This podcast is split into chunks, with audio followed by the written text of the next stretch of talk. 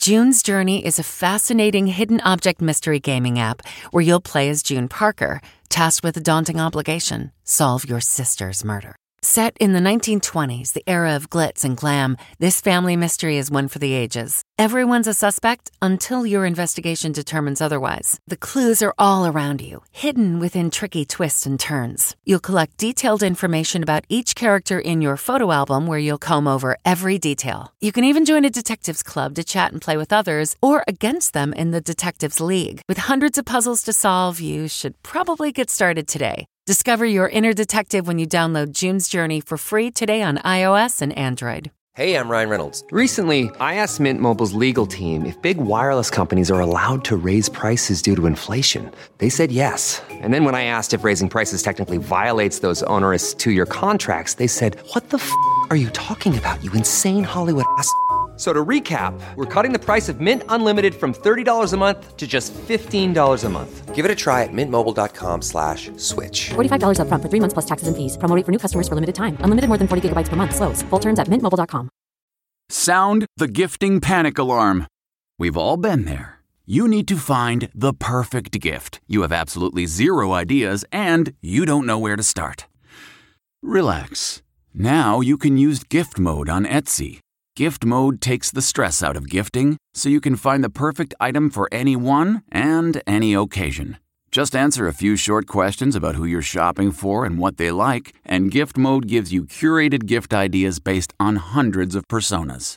Imagine pages of artisan espresso mugs for the coffee connoisseur in your life, or for the pickleballer, customized paddle covers in every shade imaginable. Etsy's got you covered. Need to find the perfect gift? Don't panic. Try gift mode on Etsy now.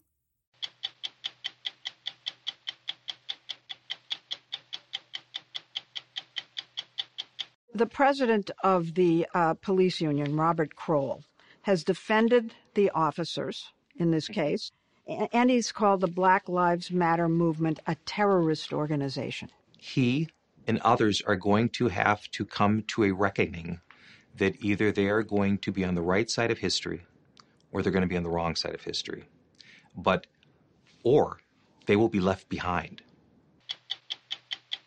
What's the key to being a successful salesman in the pharmaceutical, especially the opioid end of the business? The key to success?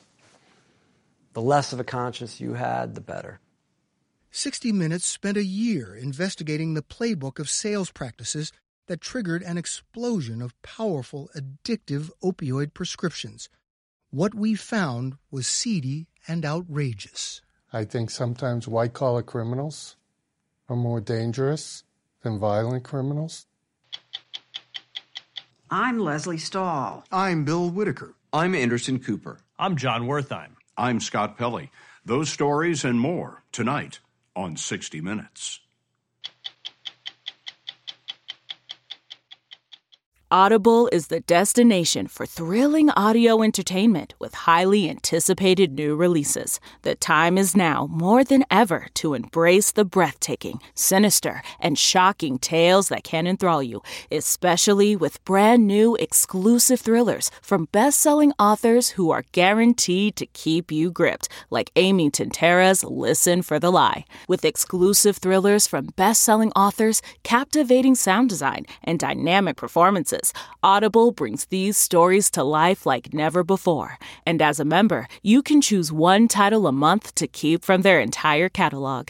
New members can try Audible free for 30 days. Visit audible.com slash WonderyPod or text WonderyPod to 500 500. That's audible.com slash WonderyPod or text WonderyPod to 500 500. On Memorial Day, a white Minneapolis police officer knelt on a black man's neck until he was unresponsive. The killing of George Floyd sparked the protests we've seen around the country. With Minneapolis on edge and under scrutiny, the pressure is on the city's police chief, Medaria Arradondo, a 30-year veteran and the first black man to head the mostly white police department. He fired the four officers involved within 24 hours. We spoke with the chief remotely, discussing the events of May 25th, the video that ignited it all, and the police response, which started with a lie. So, as I understand it, there was something released to the press uh, that George Floyd had resisted arrest and that he had, I'm going to read this, died, quote, after a medical incident during a police interaction. And that was preliminary information. That was absolutely an official police statement. However, um, that was not accurate. So it makes you wonder, doesn't it, that if there hadn't been that video that someone took on their phone, that would have been the end of it. And our communities have said that for, for many years. Um, when these incidents occur, if they're not captured on video, are their voices going to be taken as, as, as truthful? And, and that cuts to the very core of why we have uh, distrust in our communities, quite frankly. It was a 17 year old who recorded this now infamous video showing that truth. George Floyd wasn't resisting arrest. He died after a police officer, Derek Chauvin, pressed his knee into Floyd's neck for nearly eight minutes. I can't breathe. Floyd said, I can't breathe more than 10 times. When I saw that video, it was probably in my 30 plus years the most heart wrenching, um, emotional um, image that I had ever seen. Officer Chauvin's demeanor, he was so relaxed. He was just it seemed so confident that he was going to get away with this. Well, whatever he might have expected, he did not receive that from me. I am going to read you something about your own policies related to neck restraints.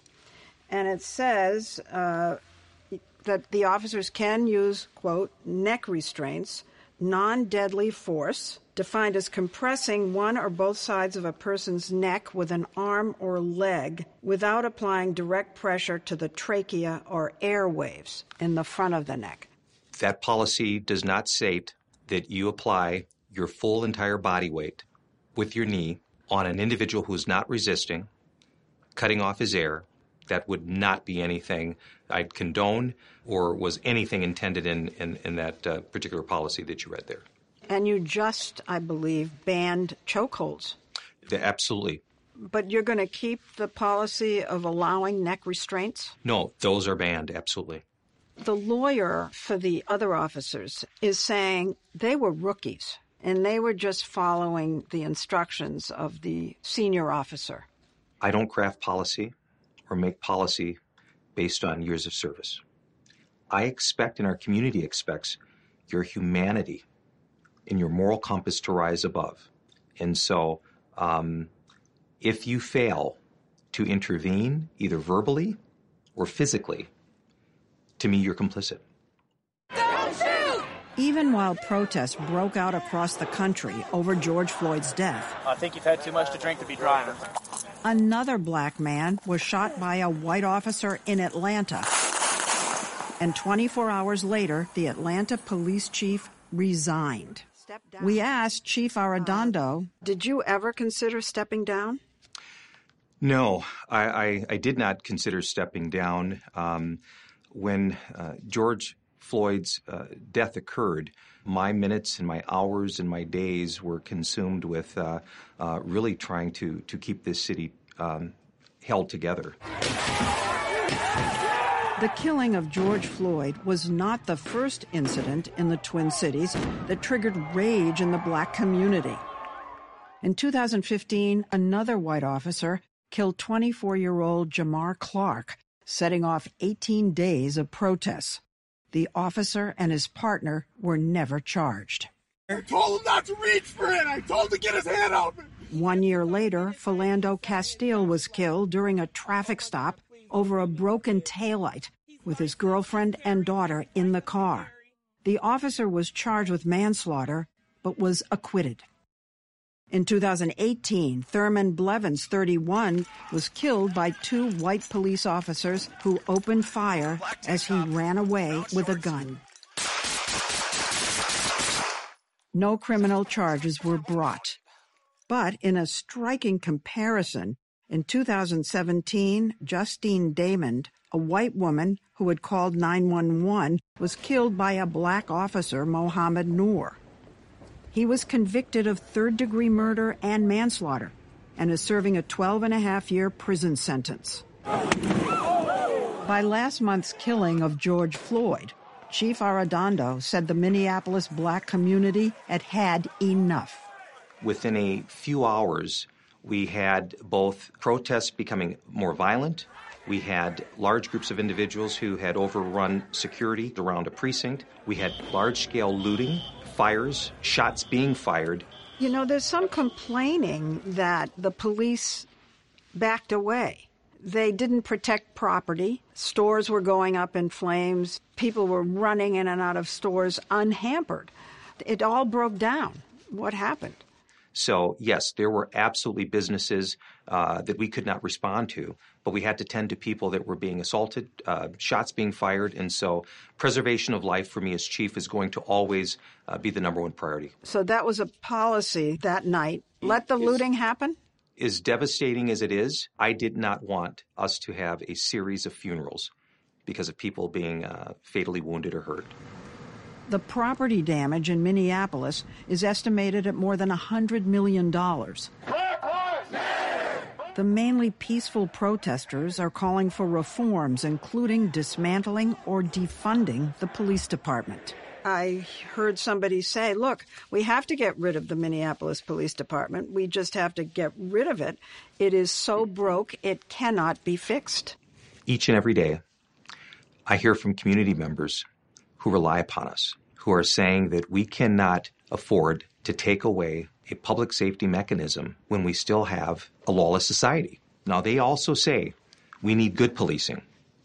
We know it's broken. We need to make changes. Our community has every right to. A week after the George Floyd killing, the chief went to the site, which has become kind of a shrine. I wanted to pay my respects uh, to Mr. Floyd, and it so it just happened that uh, again, that's my neighborhood. I, I, grew up a block away from uh, where he died.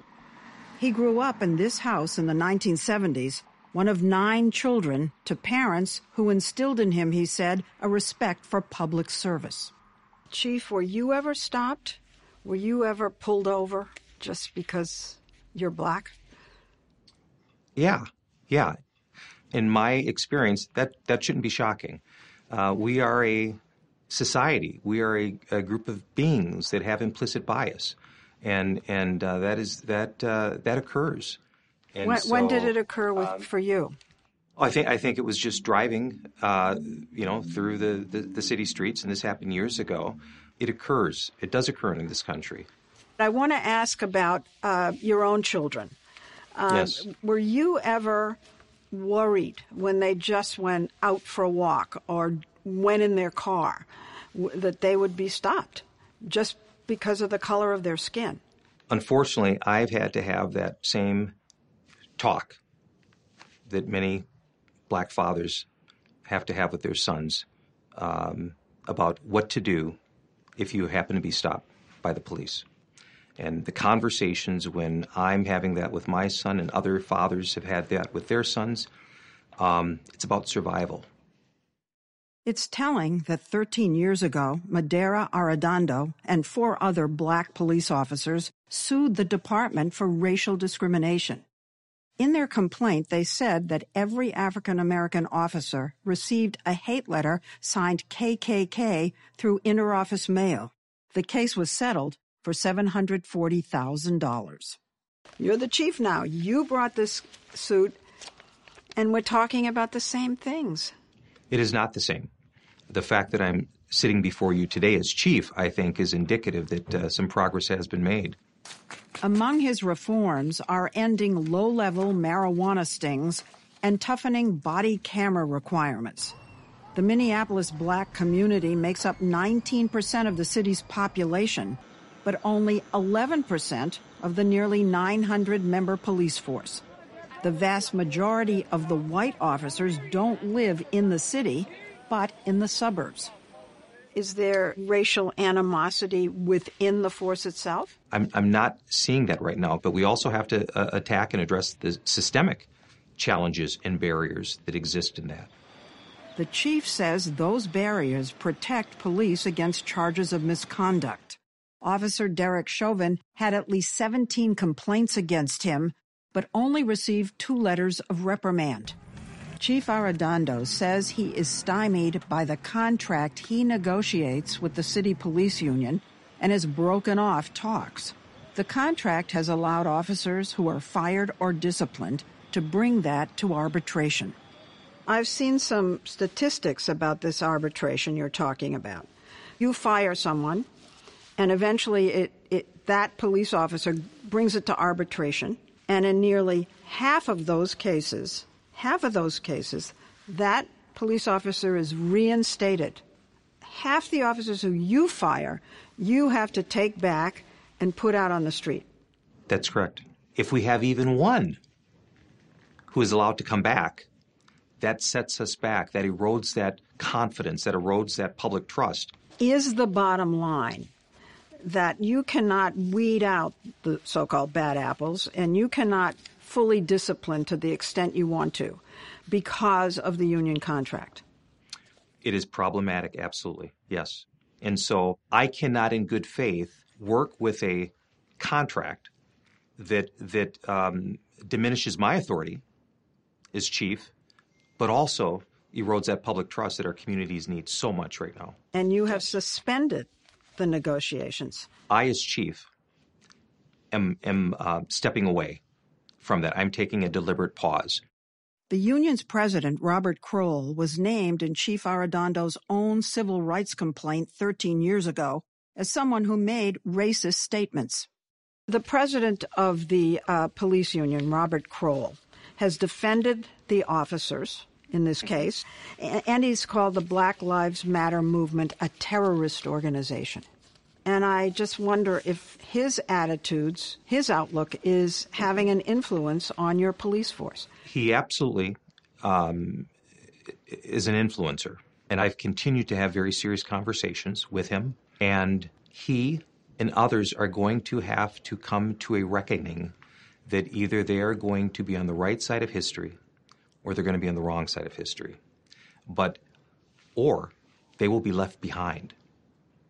Or they will be left behind. Temp check. What kind of summer are we having this year? A family road trip summer? A beach bum summer? Or a wake me up when the sun sets summer? With Instacart, choose your own adventure and skip the shopping side quests. Where available, you can get ice cream delivered to your hotel, sunscreen to the pool, or cold brew to your bed. Well, door, in as fast as 30 minutes. Wherever you find yourself this summer, you can get the goods. Download Instacart for free delivery on your first three orders. Offer valid for a limited time. Minimum $10 per order. Excludes restaurants. Additional terms and fees apply. Nearly 70,000 Americans die each year from drug overdoses, mostly from opioids. As 60 Minutes has reported, the explosion in both the demand and supply of pharmaceutical opioids began with the aggressive marketing of narcotics to treat chronic pain. Tonight, we reveal the story of the powerfully addictive, fast acting opioid fentanyl. Our year long investigation, which concluded just as the coronavirus was spreading, uncovered the playbook of sales practices that triggered an explosion of prescriptions. We will introduce you to two insiders on different sides of the law a top opioid salesman whose rise and fall spanned the epidemic. But first, federal agent Greg Tremaglio, who in 2003 saw the crisis coming and tried to stop it. If you're going to intentionally, knowingly break the law, your profits have to be so significant that when the FDA comes knocking and they hit you with a $425 million penalty, you're still smiling. You're sad in front of them, but when you walk out the door, you're smiling. You're smiling because you just made a billion dollars worth of profit. And it's worth it to them.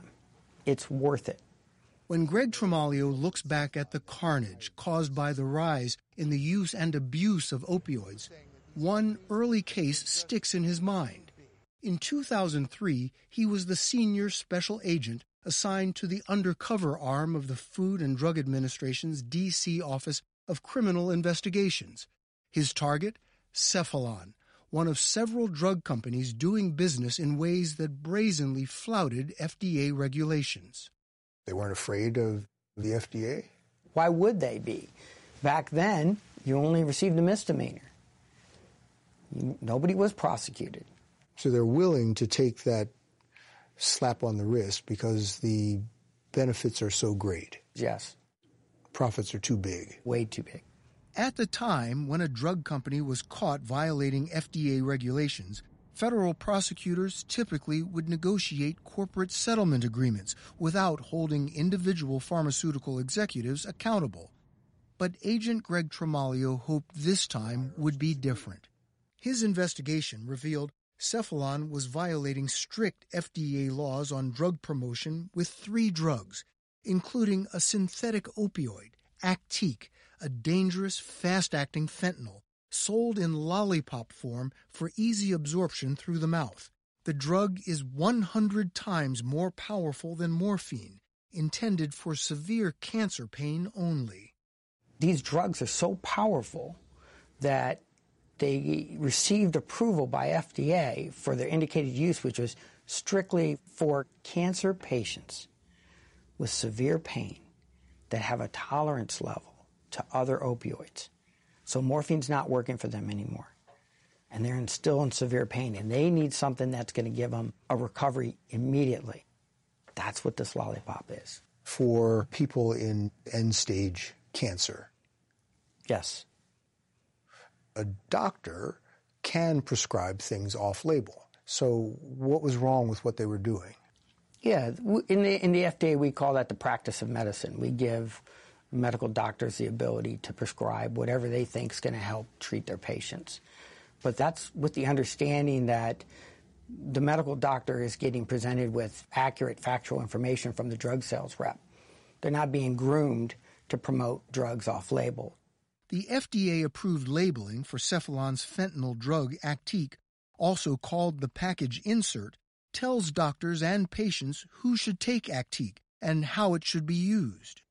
The document carries the weight of a legally binding agreement between the FDA and drug companies, limiting how sales reps can promote a drug pushing a drug for patient groups not listed on the label, spreading misleading information, or publicizing a potentially deadly drug as less dangerous than FDA evaluations indicate is called off label promotion, and it's against the law.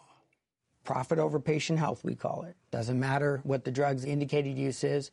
If I'm a sales rep, I'm hustling it, I'm slinging it as fast as I can. If not for cancer, what else would they be pushing this drug to be used for? Pain is pain. That's their motto. So whether you have a migraine, pop a fentanyl lollipop. Whether you have a back injury, take a fentanyl lollipop. It didn't matter. Alec Burlakoff was a star sales representative at Cephalon. He told us he would say almost anything to convince doctors to prescribe Actiq on or off label.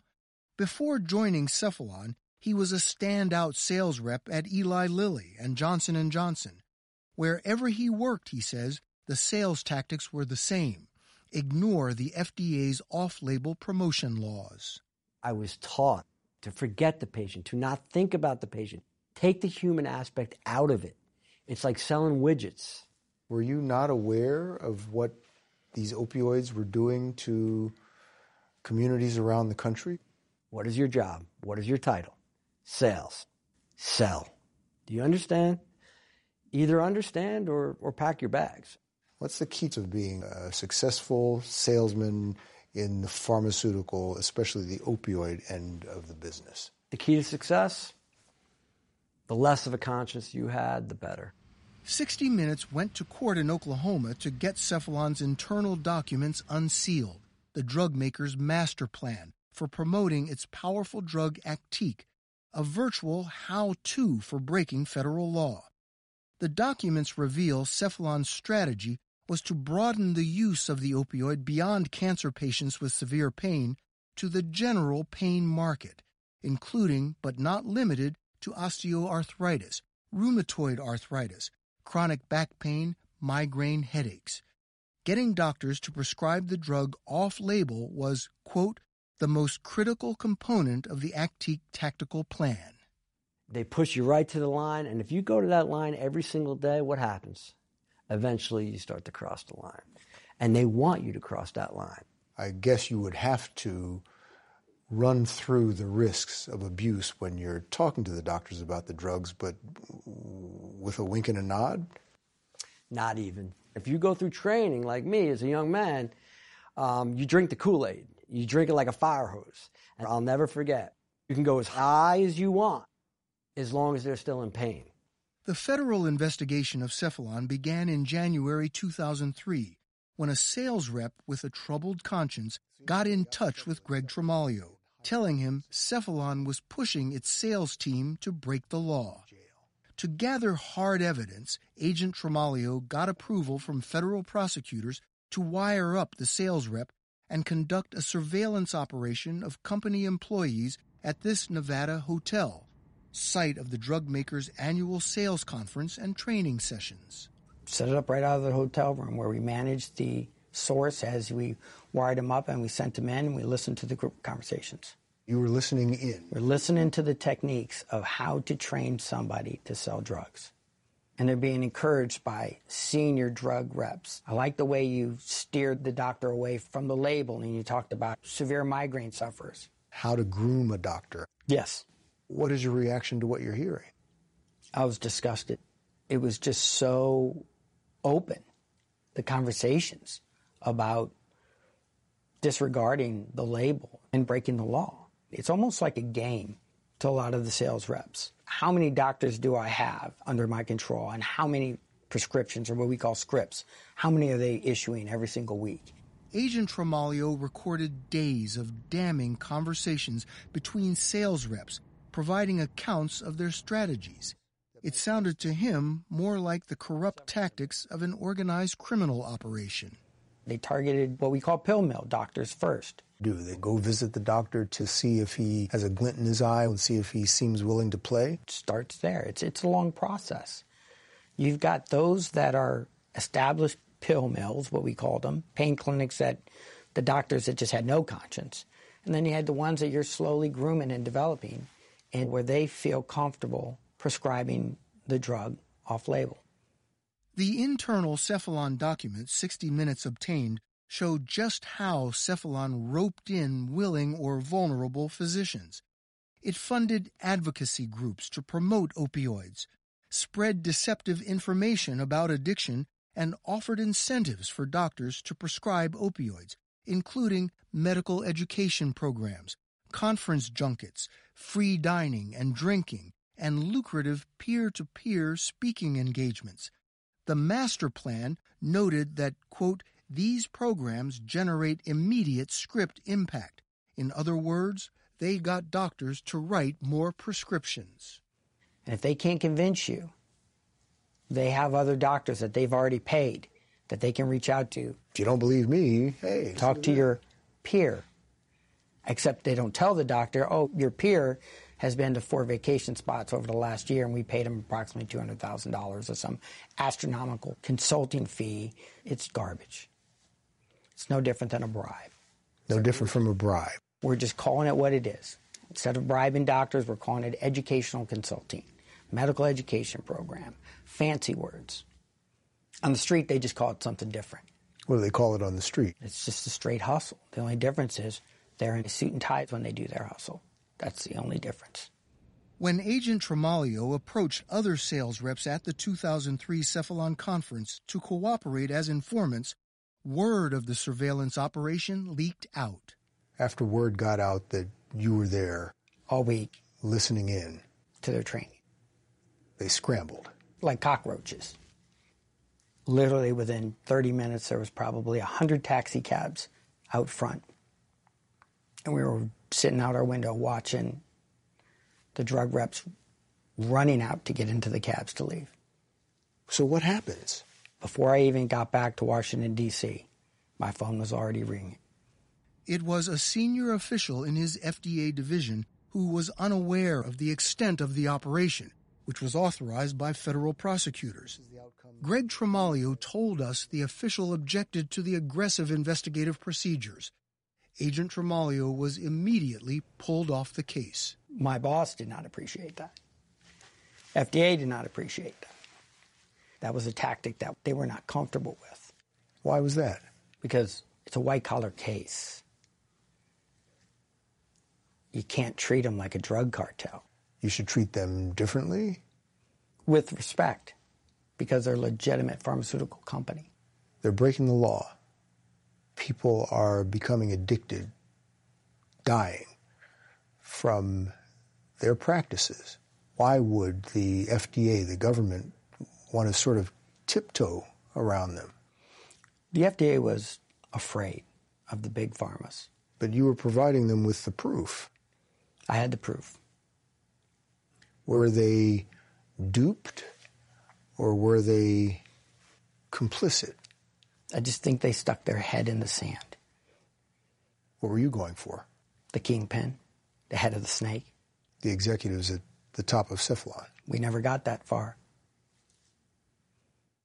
The case ended in 2008 when Cephalon pleaded guilty to a misdemeanor for illegal promotion and paid $425 million in fines and settlements, less than a quarter of what Cephalon made in one year. The company was eventually sold for $6.8 billion. Alec Burlakoff found a new job at a company called Insys. That story when we return.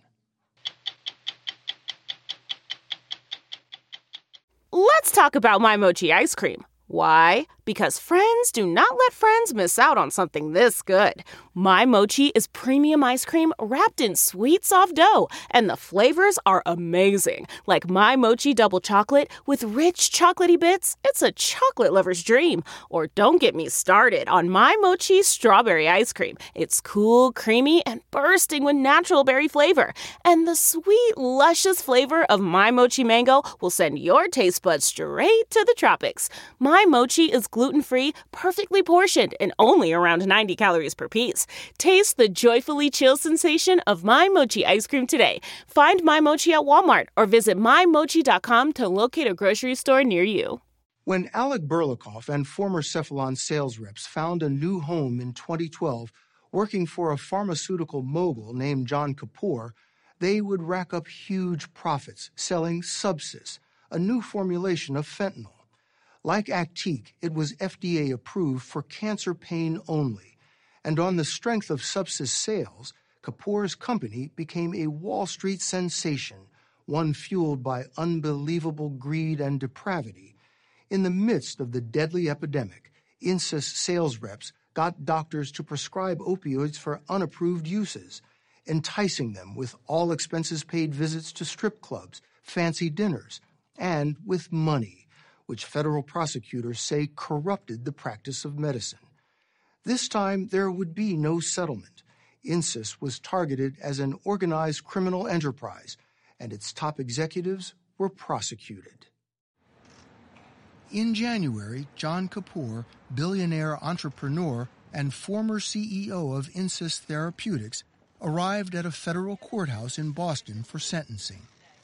A jury had found him, along with several of his top executives, guilty of racketeering, mail and wire fraud, conspiring to recklessly and illegally boost profits from the opioid painkiller Subsys, a fentanyl spray designed to be absorbed under the tongue.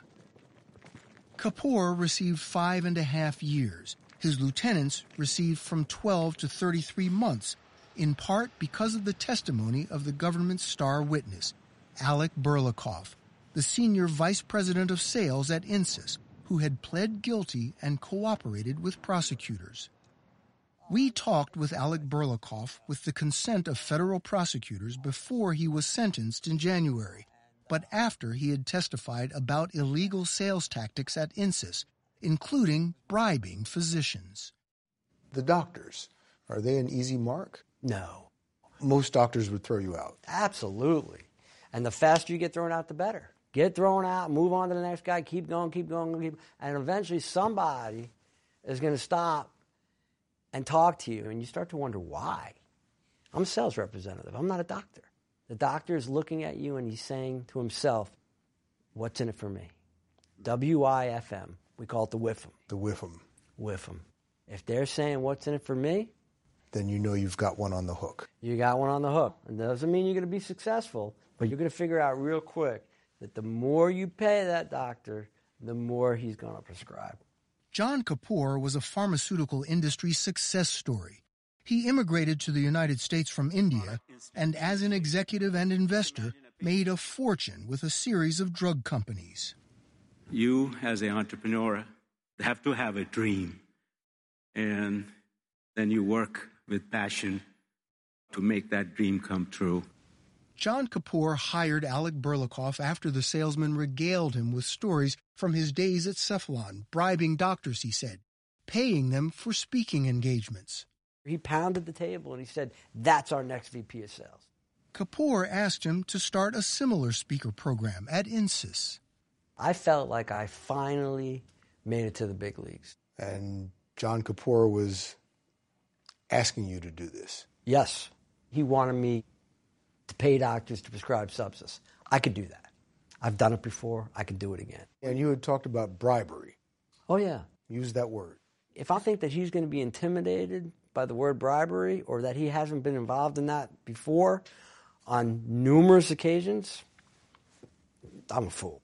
Insys would pay some doctors, sales reps called them whales, as much as $125,000 a year in bribes, camouflaged as Insys speaker program fees. All that money caught the attention of federal prosecutors in Boston, Nathaniel Yeager and David Lazarus. These doctors, these whales, were getting paid to speak 40, 50 times a year. So when you think about a speaker, you think of them going to, say, a ballroom, and you have other doctors there, and the speaker gets up and makes a speech about the benefits of this drug. Right. That's not what was going on? No, no. What was going on, they say, was illegal, and the two prosecutors launched what would become the first criminal case to bring pharmaceutical executives to trial for fueling the opioid epidemic. They indicted seven Insys executives, including CEO John Kapoor and Sales Vice President Alec Burlakoff. It's not something that people think about, but the reality is that doctors are licensed drug dealers. And the pharmaceutical companies know that. At the heart of the indictment was the Insys Speakers Program, and this is what it looked like, posted by one New York doctor on Instagram. It isn't easy being me, hashtag friends. Sales reps hired to recruit doctors for the Speakers Program didn't need to be experienced pharmaceutical salesmen like Alec Burlakoff, here in this picture he gave us of his management team, but it did help if they had charm and sex appeal. They had people whose previous jobs were being a waitress at Hooters, people who worked at strip clubs, camp counselors. Yeager and Lazarus called the speakers program a sham. The doctor would just repeatedly invite her friends or his friends. Just a night out paid by Insys. Right. Rack up a big bar bill and then get a check in the mail for it. Was it that blatant? It was that blatant. The sales staff was taught to look for doctors who might be uh, going through a rough time. And they would literally list what their strengths and weaknesses were. And one of the things they would say is divorced, needs money. Former Senior Vice President of Sales, Alec Burlakoff, says the terms of the bribe were clearly spelled out to the doctor. Increase the number and dose of prescriptions, or the speaker's spigot would be turned off. If you don't produce a return on investment of at least two to one via prescriptions of Subsys, not only will you disappear from the Speakers Bureau, but your representative will be gone as well. And you flat out told the doctor this? Yes. One, the more you write, the more you're going to earn. The more you increase the strength, the more you're going to earn. And, doctor, if you don't like it, we walk away as friends. No big deal. But in the case against John Kapoor, the ROI, return on investment, was a big deal. Kapoor used real time data from an FDA patient safety program to track the doctors they were bribing poring over patient dosages and prescriptions at the sales meeting held every morning, calling out his executives when they missed their targets. He's looking at the chart and he sees perhaps a doctor is not prescribing as much as he thinks he should be. Mm-hmm. How would he react? Well, he would be irate. Within 24 hours, that rep was demanded to be in that doctor's office and basically enforcing that they increased the dose. He was requiring you to push doses higher than the patient actually needed? He made it mandatory that we launch what, what he called an effective dose campaign. And what is that? It's a fancy way of basically saying let's make sure that the patient will come back and want more. Others might say, let's make sure we get the patients addicted. You're preying on these people. Yeah, because they're desperate. They'll try anything. And they may get relief from Subsys initially, but we all know what's going to happen. We know, we've been doing this long enough. We know how it ends. And that is? It ends in addiction, withdrawal, pain, suffering, and even death. And you didn't care about that? Back then, I was numb to that. I was flabbergasted. As the trial approached, Fred Wyshak joined the prosecution team to prepare the racketeering case. He pressured Alec Burlakoff to flip and testify against Kapoor. Best known for bringing down the Boston Mafia and crime boss Whitey Bulger, Wyshak thought he had seen it all until this, his first pharmaceutical case. And this is coming from a man who's gone after the mob. Yeah. yeah, I mean, the mob does have, to some extent, a, a code of conduct, and usually they're only physically harming other bad guys. Um, uh, these people, they didn't care. It wasn't just bad guys who were getting hurt. And what was the impact this criminal activity was having on the consumers, the patients? Most of the patients who received this drug were non cancer patients. Taking Subsys essentially over medicated them. Uh, it ruined their lives. Many of them lost their jobs, their families fell apart, some were hallucinating. Uh, they all became addicted.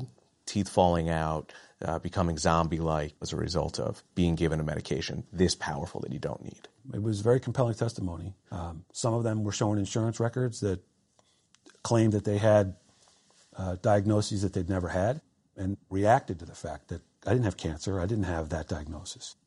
Prosecutors called that insurance fraud. Insys CEO John Kapoor set up a scam to get insurance companies to pay for the drugs that were prescribed.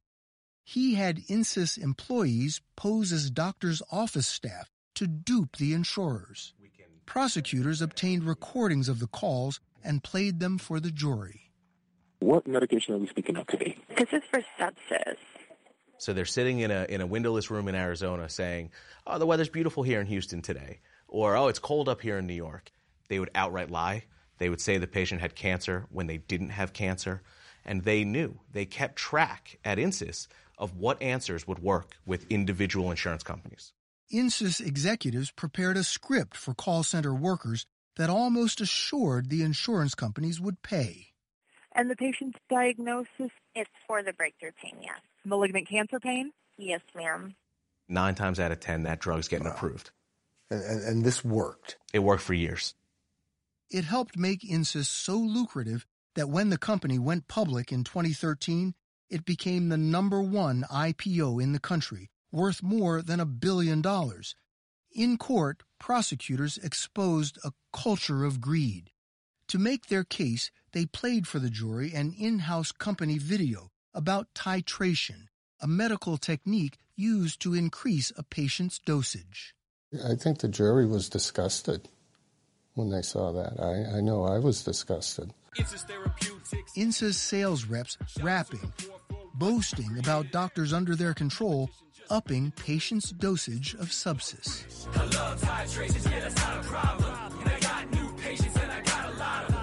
In costume, the biggest dose, 1600 micrograms. This was shown to a packed annual sales convention in Arizona in 2015, ending with a cameo by Alec Burlakoff. I love titration, yeah, that's not a problem. Everybody laughed? I'm sorry to say, everybody laughed, yes. The opioid crisis is raging outside the doors, and you're inside joking about it. Yes. We were all desensitized to what was going on. On January 23rd, a federal judge sentenced Alec Burlakoff to 26 months. I'm sorry. Very sorry. And ordered him to turn over the $4.3 million he had made at the company. A dozen doctors were also convicted of crimes in connection with Insys. The company went bankrupt, and CEO John Kapoor is to report to federal prison in July to begin serving his sentence of five and a half years. As for Wyshak and the federal prosecution team, this case launched a new, tougher approach to corporate crime. I think sometimes white collar criminals are more dangerous than violent criminals. And more often than not, they get a kid glove treatment, and I think that needs to stop. Say goodbye to performance robbing engine deposits with Shell V Power Nitro Plus Premium Gasoline. Hate to break it to you, but lower grade fuel can leave deposits in your engine that build up over time and leave your engine's performance severely lacking. Thankfully, Shell V Power Nitro Plus removes up to 100% of performance robbing deposits with continuous use in gasoline direct injection engine fuel injectors. Download the Shell app today to find your nearest Shell station and rejuvenate your engine with Shell V Power Nitro Plus Premium Gasoline. Fuel up at Shell. Now, an update on a story we called Targeting the Truth. Last November, we reported on the Philippine government's clampdown on independent journalists, in particular, Maria Ressa and her online news site, Rappler. Ressa's stories, revealing the extent of government sponsored violence in President Rodrigo Duterte's bloody drug war, resulted in what she describes as a government campaign against her, including death threats, organized social media attacks, and several arrests. The head of that arresting group told our reporter, be silent or you're next. And that is exactly what the government is doing systematically. Be silent or you're next. 11 cases have been filed against you? They were looking for some way to be able to shut us up, right? I think you just have to look at the pattern. This past week, a Philippine court found Maria Ressa guilty of cyber libel. She is free on bail pending an appeal. I'm Bill Whitaker. We'll be back next week with another edition of 60 Minutes. Happy Father's Day.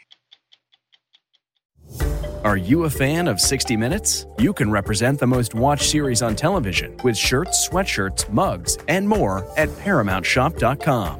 You can take 20% off with code MINUTES20. That's 20% off at checkout on all 60 Minutes products with code MINUTES20 at ParamountShop.com. The Hargan women seem to have it all. From the outside looking in, we were blessed. My mom was amazing. But as detectives would soon learn, there was a lot going on inside the Hargan household. Ashley and I have been calling my mom and the house and Helen. No one's answering.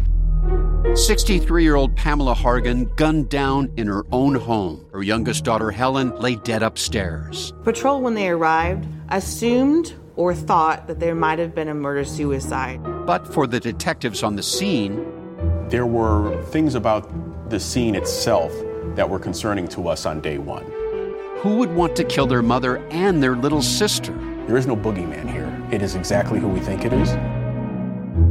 I'm Peter Van Sant from 48 Hours. This is Blood is Thicker The Hargan Family Killings.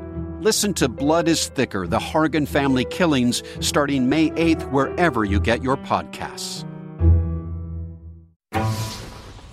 Don't miss true crime anytime you want, anywhere you go with the 48 Hours Podcast.